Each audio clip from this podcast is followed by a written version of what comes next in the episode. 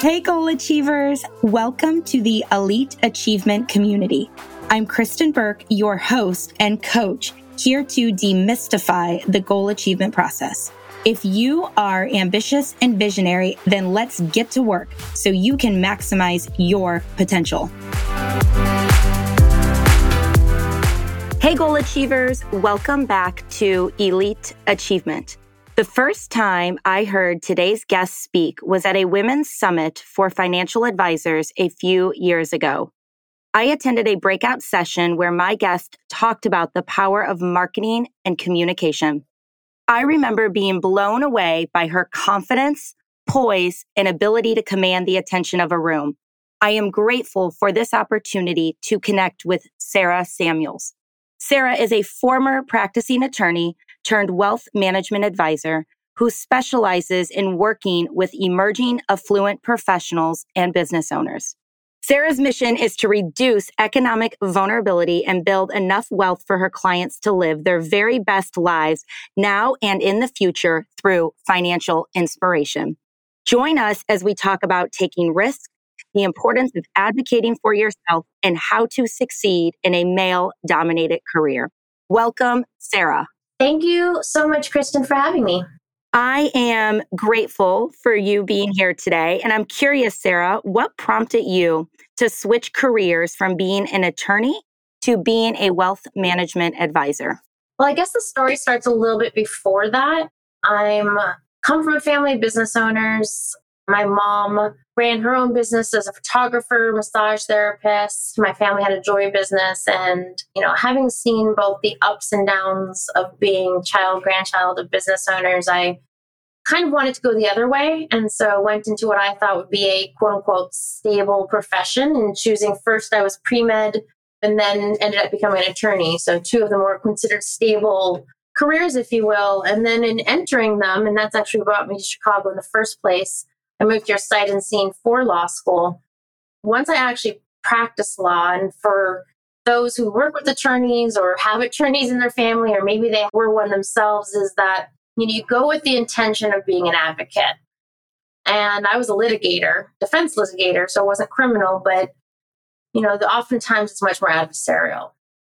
And the farther I went into it, the more I realized that one, I really truly wanted to be an advocate for myself and for others as well as being able to maybe name a little bit more my own way. So I, once I started working for someone, I was like, ooh, don't enjoy that as much. Let me see what this other thing looks like.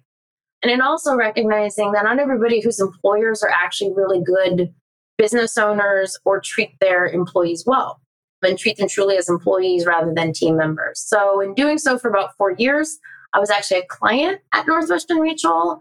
And my advisor said to me, you know, have you ever thought about doing what I do? And at the time, I said, I don't really actually know what you do, but it was a really great opportunity for me to at least consider something where potentially advocacy comes in a different form. And after really understanding and appreciating what it really truly means, that it's so much more about relationship building and intention driving and helping people change and shift their relationship and paradigm around money, which really often is about confidence, if you ask me, it really changed the way I thought about things. And I took a massive leap of faith and started my practice in July 2008. Great time to start in financial planning, by the way. Yeah, I can imagine that that was a very scary time to start in financial planning. How did you navigate those uncertain waters during the 2008 2009 years? Well, part of it was by having a great support system both personally as well as professionally. One of the unique things I think about the financial services world, especially where I've been growing and living and surviving and thriving, is that it's a community that is more about giving a hand up than giving a hand out. And because the competitive nature isn't necessarily about, I have to do better than you by taking your clients, it's more about how we can all do better by helping each other be advocates for each other, apprenticeship. That was a great foundation. Secondly, I just have a lot of grit and a lot of perseverance. And I want to be successful in anything I do, but especially where I feel that it's a great fit. And I, when I started, I wasn't sure, but as I really started sitting down with people and saw how little financial planning and not being embarrassed about it, and especially with women and minorities and people of color, people who maybe have been institutionally but not financially marginalized, how important it is for people like myself to be, as a good friend of ours, Nicole Stokes would say, be a mirror, not a window.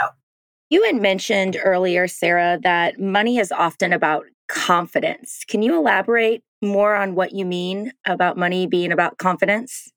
Oftentimes, well, one, money is integrated into every single thing that we do and how much we think about ourselves and about our ability to be able to succeed.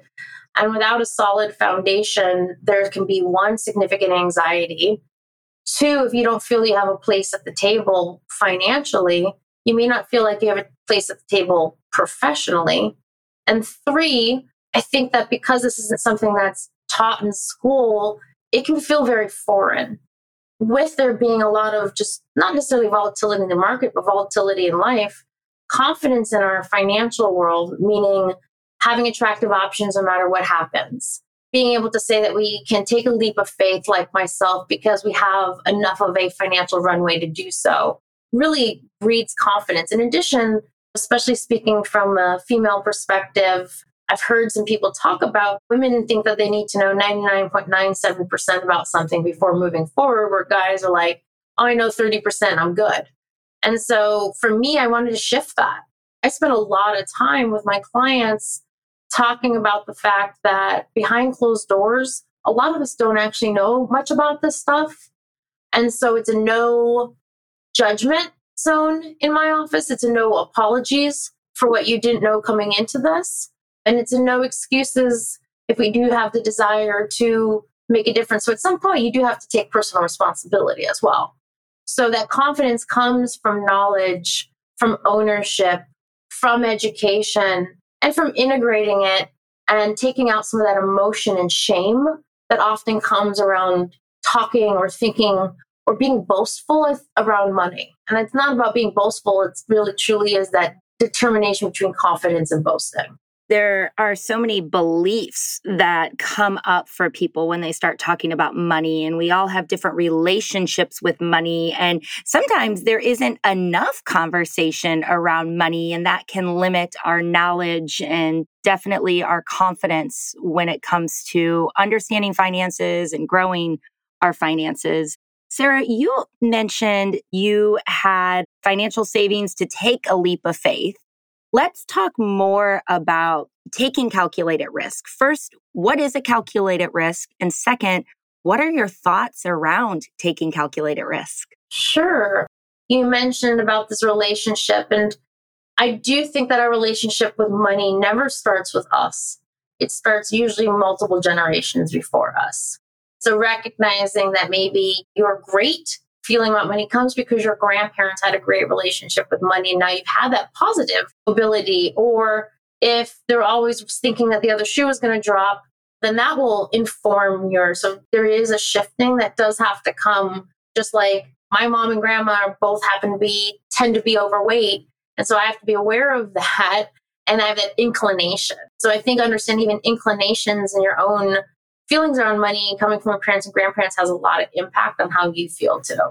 To me, the definition of calculated risk is being informed about the potential obstacles and the opportunities in a situation and eventually just moving forward, right? Leap of faith at some point because there is this whole concept of paralysis by analysis. And at some point, you have to say, is the risk worth it? And in my opinion, I've never, and I'd be interested, Kristen, to know how you feel about this, but when I think about regret, most of my regrets have never come from actions I've taken.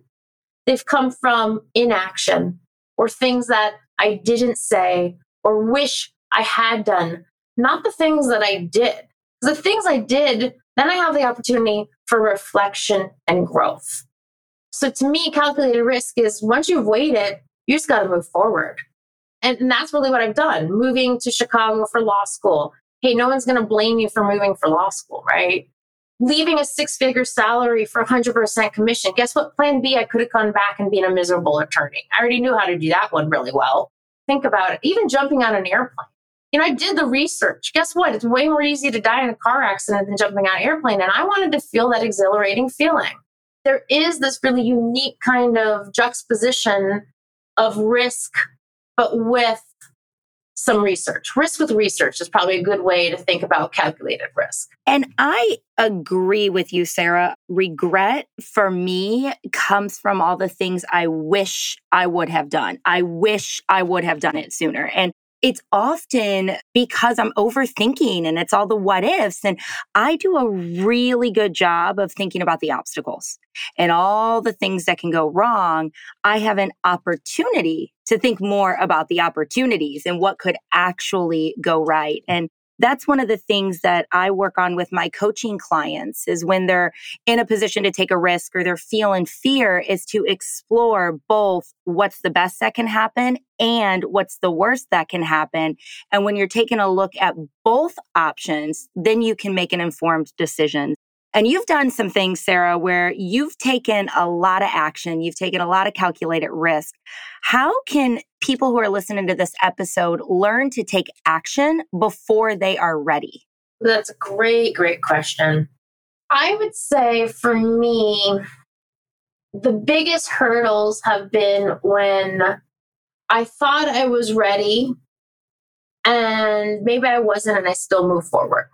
I think there's a feeling that comes from that, right? At some point, you're like, I think I'm ready, but you're never going to fully know, right? And so you just have to commit. And that could be in your personal life. That could be in, again, we're talking obviously significantly about professional life, but sometimes we just have to move on. I've sometimes in my personal life held on to relationships longer, held on to friendships longer than maybe I should. In my professional life, I typically am pretty good about moving forward pretty quickly. And so sometimes in confidence, and you and I have talked about this, you can have differing levels of confidence in different areas and using that to lean on the areas maybe you're not as confident about. I've had points where I felt really great about where I'm personally, my relationship and my health and everything was, you know, firing on all cylinders. Professionally, I didn't feel it. And so when recognizing that and being able to also not thinking that it's all one thing, because I think people get caught up in that too, and being able to parse out, well, is this just situational? Or is this actually emotional? Or is this truly how I'm feeling about things? And letting one area of confidence that you may either have or not have serve the other as well. When I look back at the quote unquote risks I've taken, you're never going to be ready. I was never 100% ready, but I was enough. I was maybe 60 40. And again, if you know you have a plan B through Z that is there, and then just giving you even more chance to say, let's go. I appreciate how you're describing confidence because I often think of confidence as one thing. Like if you're confident, you're confident in all the areas, personally, professionally, financial, health, fitness, etc. And Sarah, you raise a great point that we can be confident in one area of our life and growing our confidence in another area of our life. I've always been very impressed with your confidence. What have you done to grow your confidence? What are some recommendations you have to help others grow their confidence? Well, I'll share that it's it didn't start immediately. I'm from Southern California and I know this is a podcast, so you can't see me, but imagine a 16 year old in the mid 90s of Southern California, the height of, you know, all doll looking selves, right?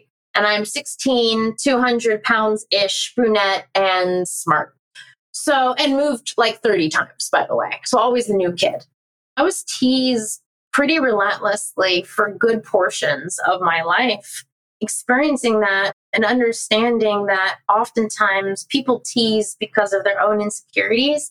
I was really blessed that I had family that helped me think about confidence and about my attributes differently than just attached to my physicality. And as women, we do attach so much of our confidence to our physicality. And not saying that I still don't deal with that, We all have our own issues and body dysmorphia and other things. But when I place so much more of that on my capacity and capability and skill sets as a person, as a personhood, and really using that to be the trailblazing part of myself. And then, hey, guess what? Great. Later on, I lost, you know, 70 pounds and blah, blah, blah. And certainly that has helped from some of the outside, but it really truly starts within. And having people who can see that, recognize that, lean into that. I've been really blessed that I have a lot of people around me, and I've always sought out people around me who add in value and also believe in me. And sometimes you need people to believe in you before you believe in yourself. I saw a great article in Vanity Fair about five years about the creator of Ariel Investments. She talks about one of the greatest attributes that she feels that she has is that other people saw things in her before she saw herself. But then when she did, though, learn to see it in herself as well. And so I've been really blessed that I've had other people see that in myself. But at some point, you do have to recognize in yourself and move forward as well. And so that's been a huge part of my component of confidence. The other part is the older I've gotten, the more I realize that it really doesn't matter. And nobody else is looking at you because they're really also looking at themselves.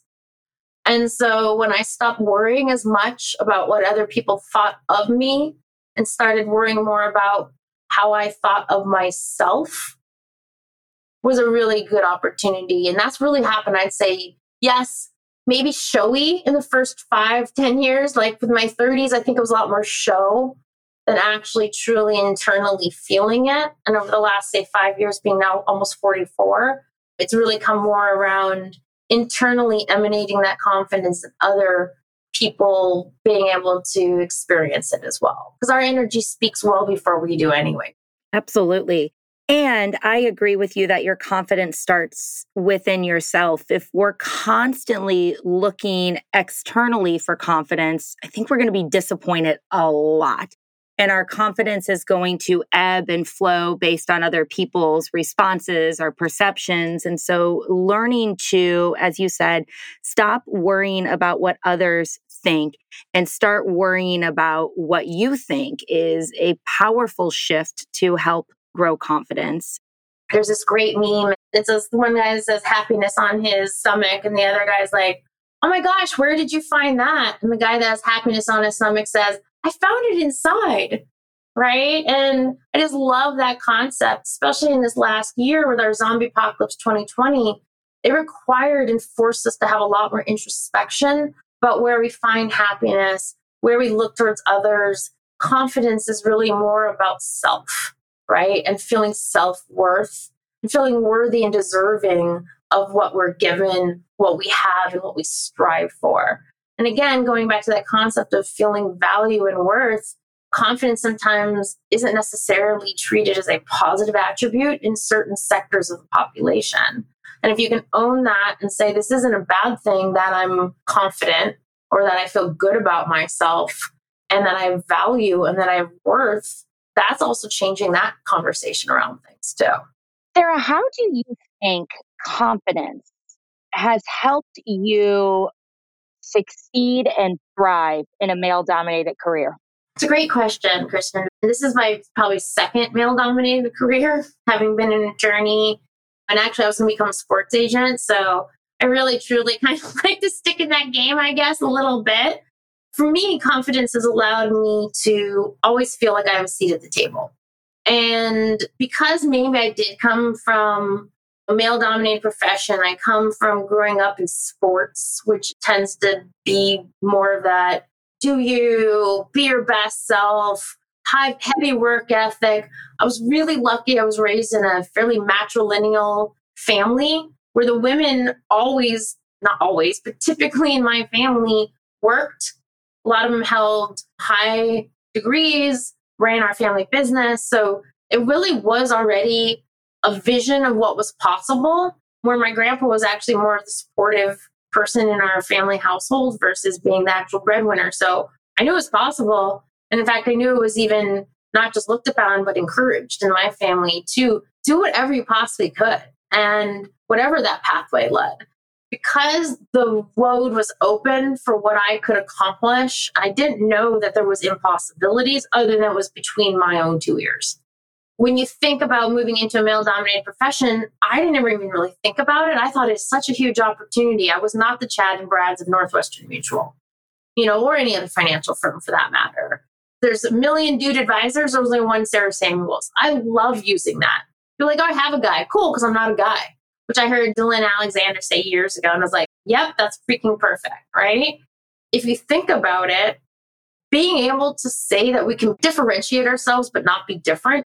Different is, oh, I'm placing myself separate. Differentiating yourself is making sure that you're seen and heard in a unique way.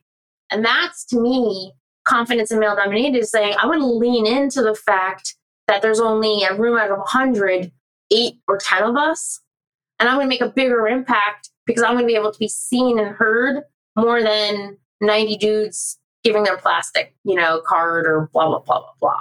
Right. And so that's been huge for me. And it's actually been exciting. And now I see other women and other minorities who are using that as a, as a real way to say, hey, you know what? I may not look like your typical advisor, but isn't that exciting and refreshing? The other part about it is look, every guy is a son of a woman and oftentimes has a wife or a partner or might have daughters. And so be able to be able to show them what is possible for their wives, children, parents who would have hoped that more of us would do this and also be able to take care of the future generations. That's huge. And the last part is money often leaves with the widow from our organizations. And so for me, being able to say to my older clients or to my female clients or to have those relationships with their male husbands and say, I'm with you for a lifetime and hopefully generationally. This is also about the dollars and bills.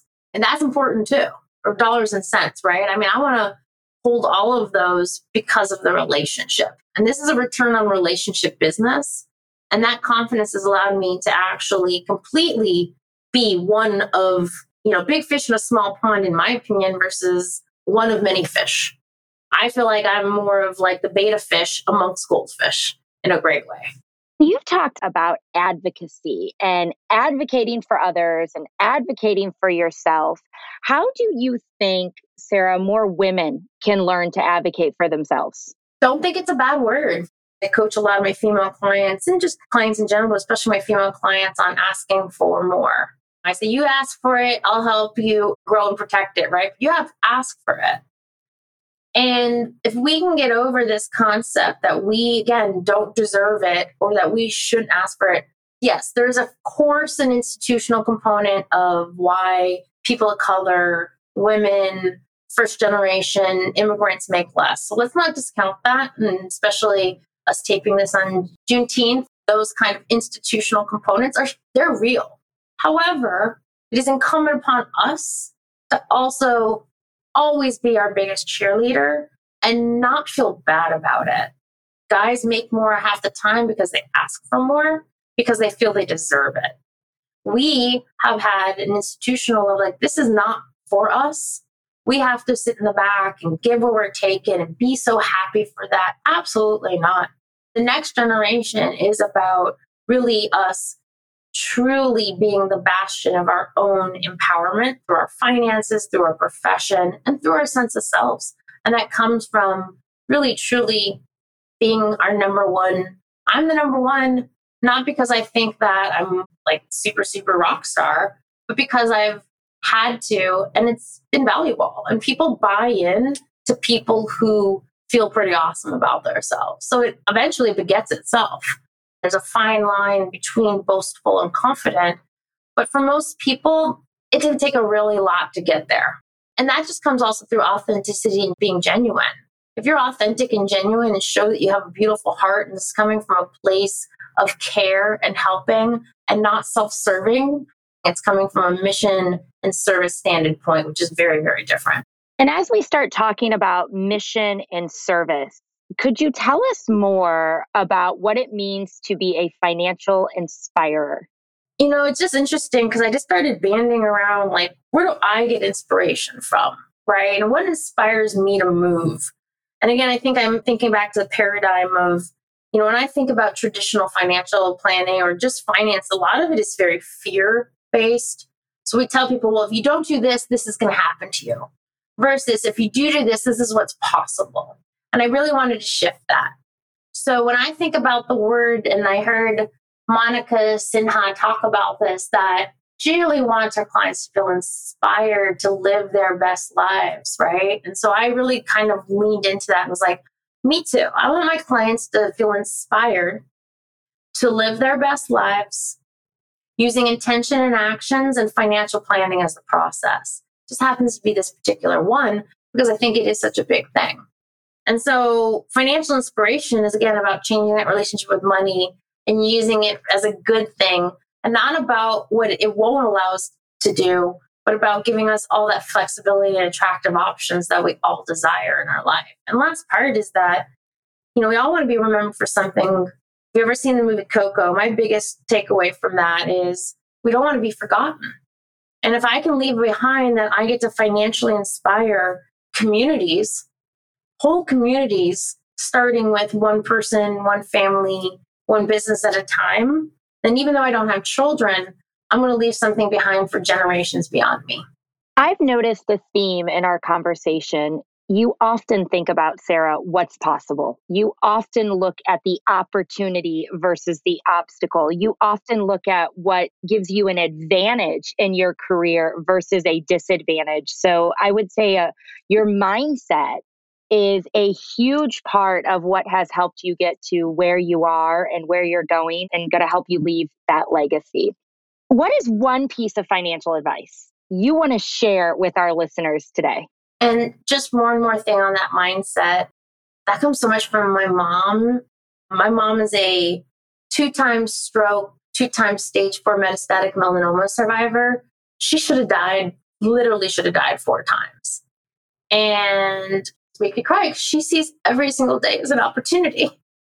And so it's such a blessing if you really truly see every day as an opportunity. Believe me, I can get pessimistic about things and I can look down and have those days and I don't think anything is looking up. But that's really where it comes from. Mindset is everything in all that we do. And when you see it from your child who has had parents who've had health issues or who've lost their jobs or seen what's not possible for them, if their mindset is positive, it really just shifts everything. So, as far as one financial piece of advice, I really think it's two. And we've talked about advocate, but advocate for yourself in your career heavily in your finances. Look, no is my second favorite answer after yes, Kristen. Okay. So if you don't ask, you'll never receive. And people like to actually lowball. So guess what? No one wants to give out more money than they're actually going to offer. But if you don't ask, you'll never even know it's possible and go high. Aim as high as you think doesn't sound silly. And if they laugh at you, awesome. Because maybe you put them off track a little bit, right? Like, oh, you offered me 100. What about 150? Well, that's out of the waters there. Okay, cool. Well, then what's the step back that we can actually look at?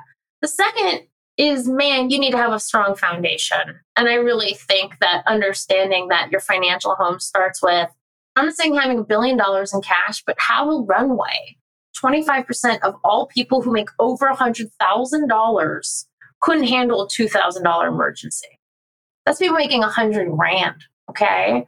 Understand your benefits. If you are self employed, make sure you have your own benefits. If you work for employer, I get it. It feels like, you know, drinking water through a fire hose when they send things every November, right? And you have 50 pages, but then find a relationship that will help you with that. You need to really, one, have ownership over the fact of what are my health benefits? What are my insurance benefits? And then using leverage and then giving yourself enough time to be able to maybe take some of those calculated risks that we also desire. So, one thing is advocate for yourself, and the second is lay a strong foundation.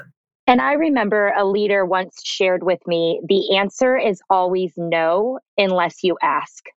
And so many of us hold ourselves back from asking, whether it's we fear or we tell ourselves a story or we don't have that confidence. And Throughout our discussion today, Sarah, you have inspired us to take calculated risk by looking at both the obstacles and the opportunities to grow your confidence by looking within versus looking without and to step up and advocate for yourself so you can live the life that you desire. Sarah, if our listeners want to learn more about you and the work that you do, where can they connect with you? Awesome. And I'd love to share two things. One, I'm learning to say no a lot to a lot of things so I can say yes to better things. And this great thing my mentor told me, and people have heard me speak, I almost, I think I say it almost every single one that I do. SW, SW, SW, SW next. Some will, some won't. So what? Somebody's waiting next. And so just kind of think about it that way, right? It's a great way to position things in our head. And if you want to know more about me, you can follow me on Instagram at Financial Inspirer, or you can go to my website, www.sarahnoh,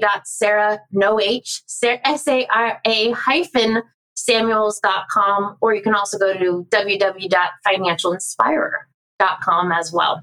Sarah, thank you so much for your time, your insight, your inspiration today. And with that, goal achievers, keep celebrating your weekly wins, noting your lessons learned, and identifying your priorities for next week so you can consistently progress in the direction of your goals. Thank you for listening to this episode. If you are feeling inspired and want to join the Goal Achievers community, Visit my website to sign up and get connected. We can also connect socially on Instagram. Follow me at Meet Kristen Burke. Links are in the show notes. Don't forget to rate, review, and share this show. Until next time, goal achievers, keep progressing towards your goals and celebrate those weekly wins.